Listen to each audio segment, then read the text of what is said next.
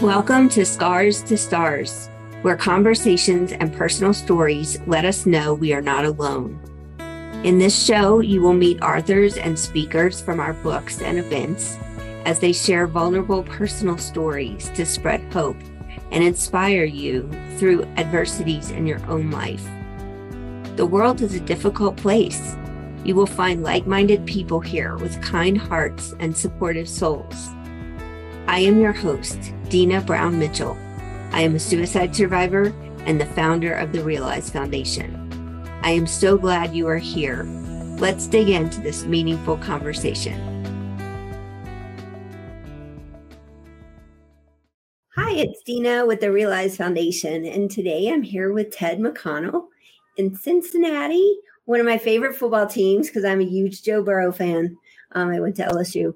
So, anyway, I'm glad to have you here today, Ted. And I'd like you to share a little bit about yourself, if you'd like, and then just a little bit about your chapter that you wrote. Hi, Deana. Thank you. And, uh, you know, Who Dey?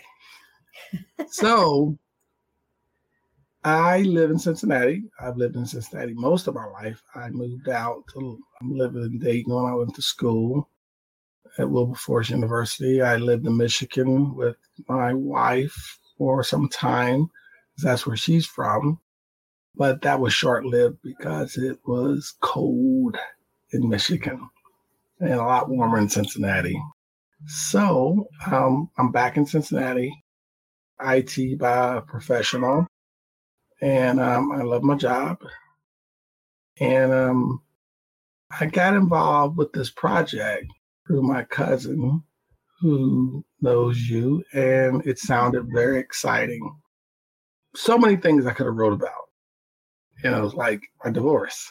but I didn't want to put my kids through that. That would that's a that would have been a bestseller. That that went on for eight years.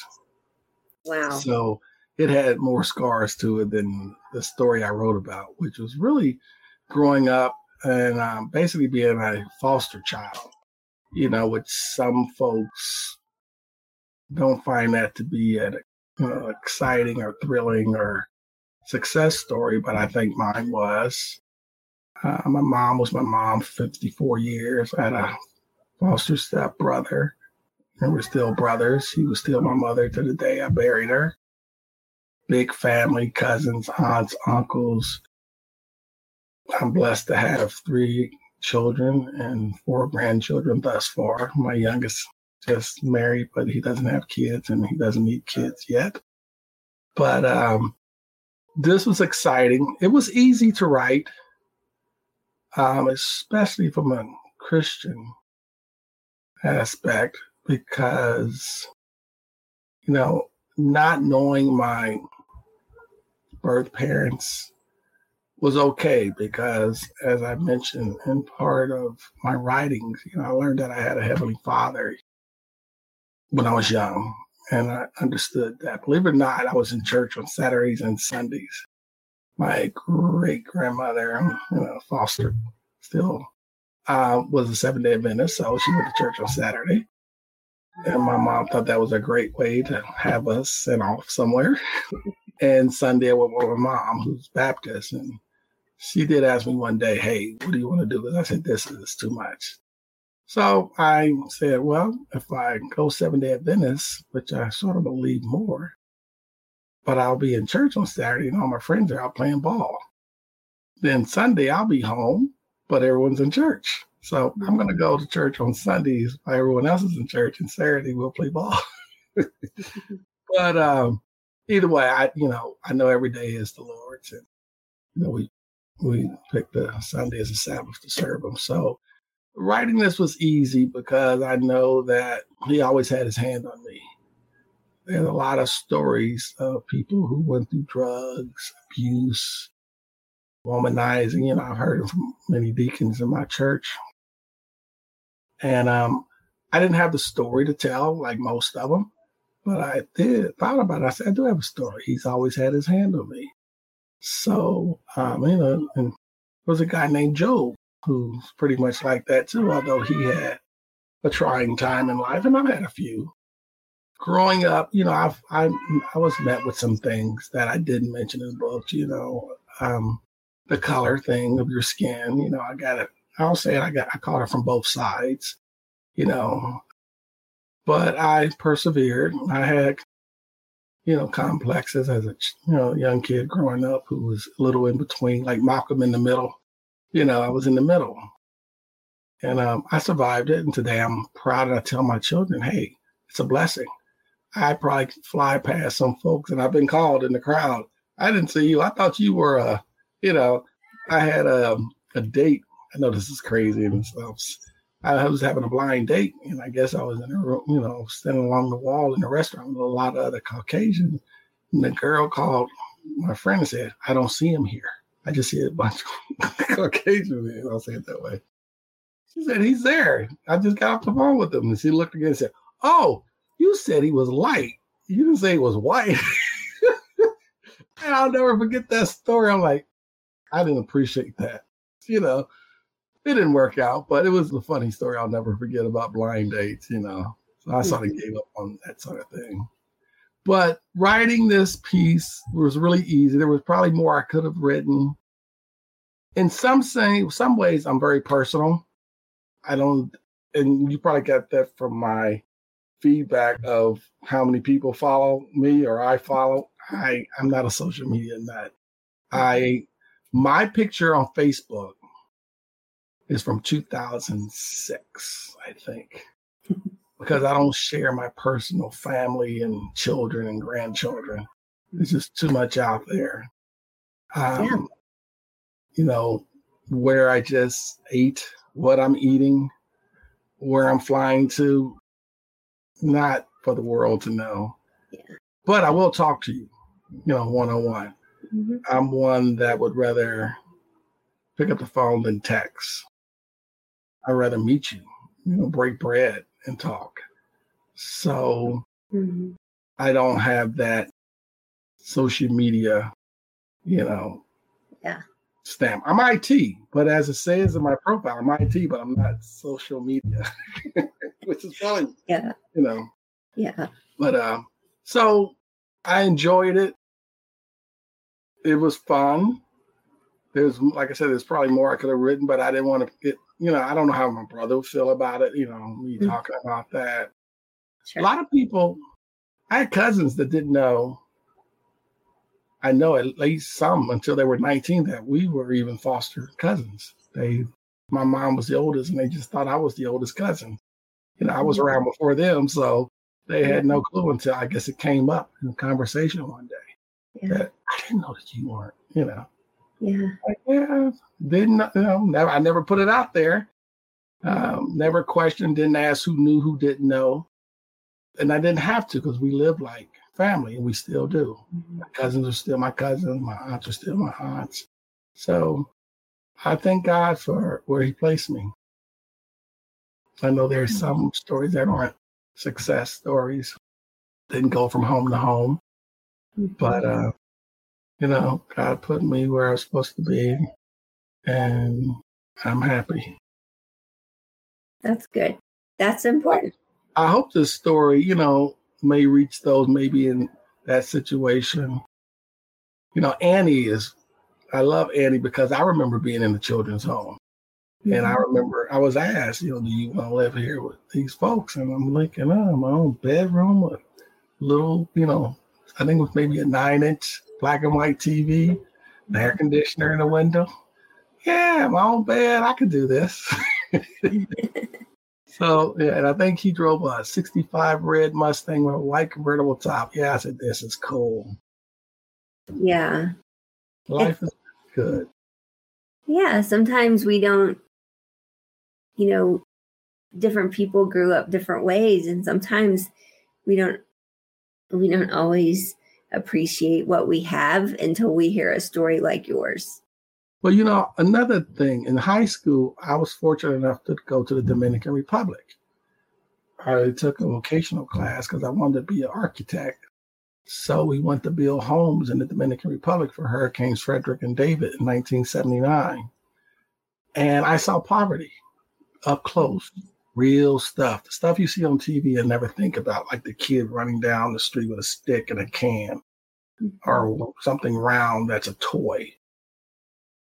Old men who were probably at that time in their 80s working harder than men here at 65.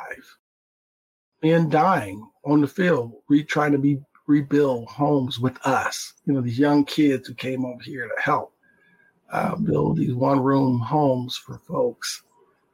I never asked for anything after that trip for my mom. I was over there for a month. And I when I got back home, I said people on welfare are rich. Those were my thoughts and words, even till today.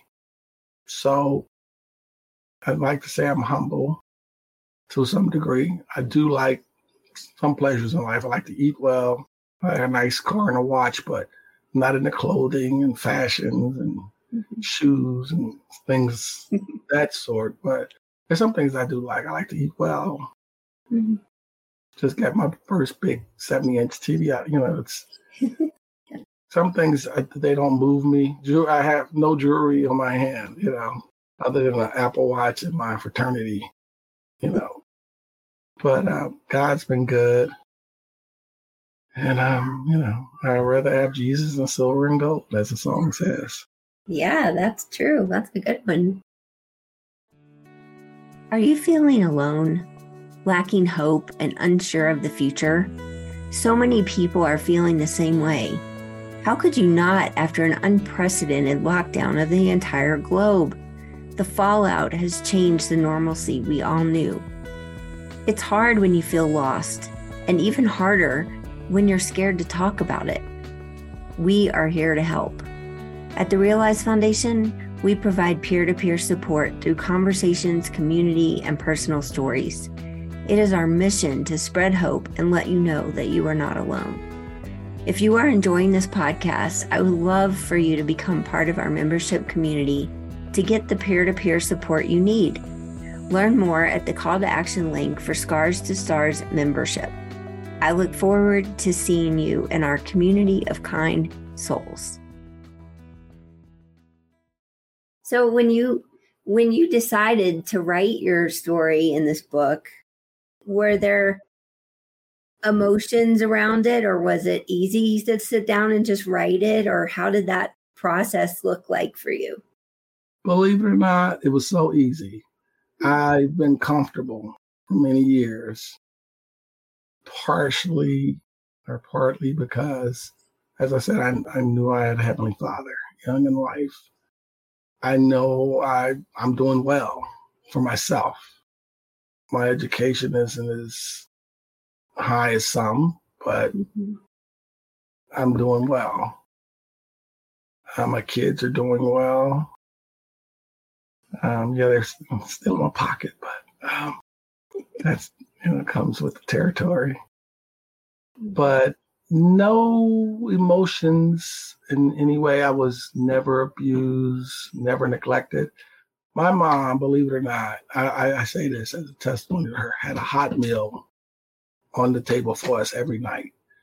My mother never took us to McDonald's. I hated that. I I did not go I did not get a pair of Converse gym shoes though till I was 14.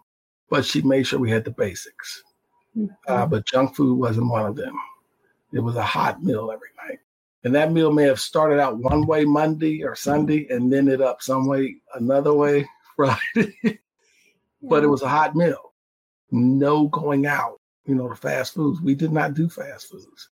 I can't say the same for my kids that I raise or mm-hmm. my grandkids that I see. It's fast foods a lot of times. But matter of fact, I'm at my son's house now, and I decided to order pizza for everyone since I'm over here.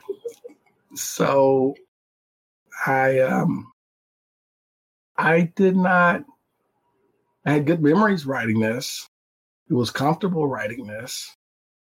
I thank the Lord that I'm able to write it because I did I had a heart attack in 2016. I'm still here to tell the story. And um, I know a lot of my friends are not. I have a shoebox full of obituaries and more than I could probably tell you, over 30. You know, we're talking about just since COVID because that's when they start happening. So I feel really blessed, fortunate to be here, to even write about this, and hopefully talk to some folks about being a foster child and surviving and not being faced with some abusiveness that goes on in the world, especially today. Oh, it's scary. Yeah. Let's um I'm glad you're here too, and I'm glad you joined our project. Thank and you. I think, you know, I there wasn't a whole lot of fast food in my life when I was young either. Maybe some, but not a lot. And it makes me remember that comedy routine that Eddie Murphy did about McDonald's. Did you ever see that? Right, Let's see. I remember there was um, him in a purple suit and, and then him in a red suit. Delirious, I think, was one of them. I- Maybe, Delirious, he, maybe. he was going on and on and on about the- his I remember the ice cream. I remember the ice cream. I got some ice cream. You know, I don't remember the McDonald's. But he, I think it was in that same one. He talked about wanting to go to McDonald's, and his mom said he would, she would make him a burger at home, and he was like, "But I want McDonald's." I have to watch that. Oh, I remember the ice cream. That was really funny. And you were on the welfare. yes. oh my goodness, that's funny. Yeah. Um, it's funny what we remember from so many years ago. Oh, yes, people can do dialogue from a movie all the way through now. Mhm. 101 Dalmatians, I knew that Pongo, oh boy, because my kids would watch it five times straight. So Mm. I knew a lot of that dialogue. But some of the movies, I have friends that just can go through them, and I'm like, I don't remember that. Yes, that's funny. Yeah. Well, I really appreciate you having this conversation with me. Well, I thank you. You know, I hope it's a blessing somehow, some way to move to people, multiple people. Um, I hope maybe I can tell a different story maybe later. Mhm. But um, with the stories that I sort of heard, I don't think there's any about, you know, being a foster child. So hopefully this will serve its purpose as well as all the other stories. There is one other story in this book about Lori who was in foster care, but her story was much different than yours. Oh, good, good, good, So- good. Um, she did not have a very good experience in foster care, Mm, but I think that she it is it is propelled her to do so many things in her life now that she's so excited about, and she's really excited about this book. So, um, you know, Paul's life didn't start out well either. You know, mhm, that's true. So, you know, but he got to write about some good stuff. So He did. And we're all really glad he did. yeah. So Lori's story, I hope in the end, Mm-hmm. you know, serves like Paul's did. You know, things weren't great in the beginning, but look at me now. Yeah. Yes. Absolutely. And thank you for allowing me to be part of this. I know I probably wasn't as available as most folks because of my busy schedule, but you know, I still feel grateful and humble that I'm part of this and God is so good to allow this Mhm. to happen. So thank you That's for true. being a vessel to allow this for me to speak to someone. Yeah. And you never know who's going to read your story because our books get all over the world.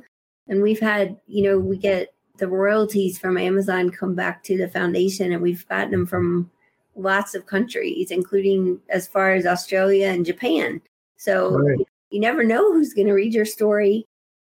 And we also have a lot of people who like might read buy a book to read part of it or read all of it and then they give it to somebody else to read.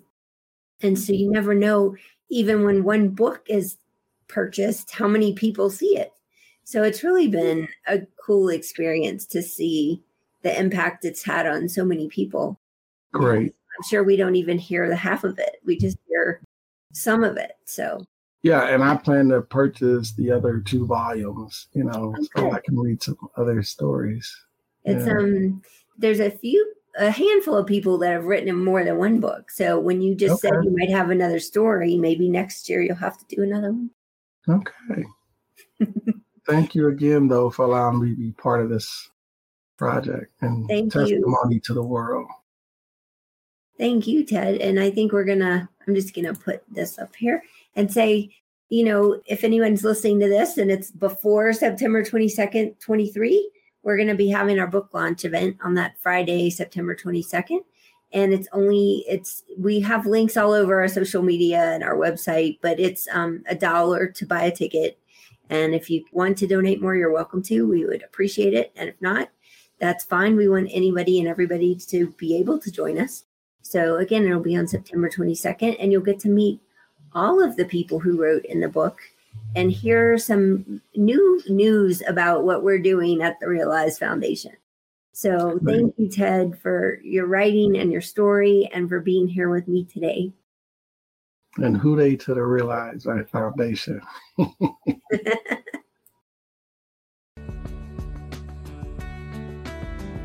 I'm so happy you joined us for this conversation. My wish is that you found comfort and hope in your own unique situation. If you resonated with our message, please head over to therealizefoundation.org where you can apply to write your own story in one of our books. You can also download our 60 Ideas for Self Care on the resources page. I can't wait to hear from you. Until next time, you are not alone, you are worthy, and you are enough.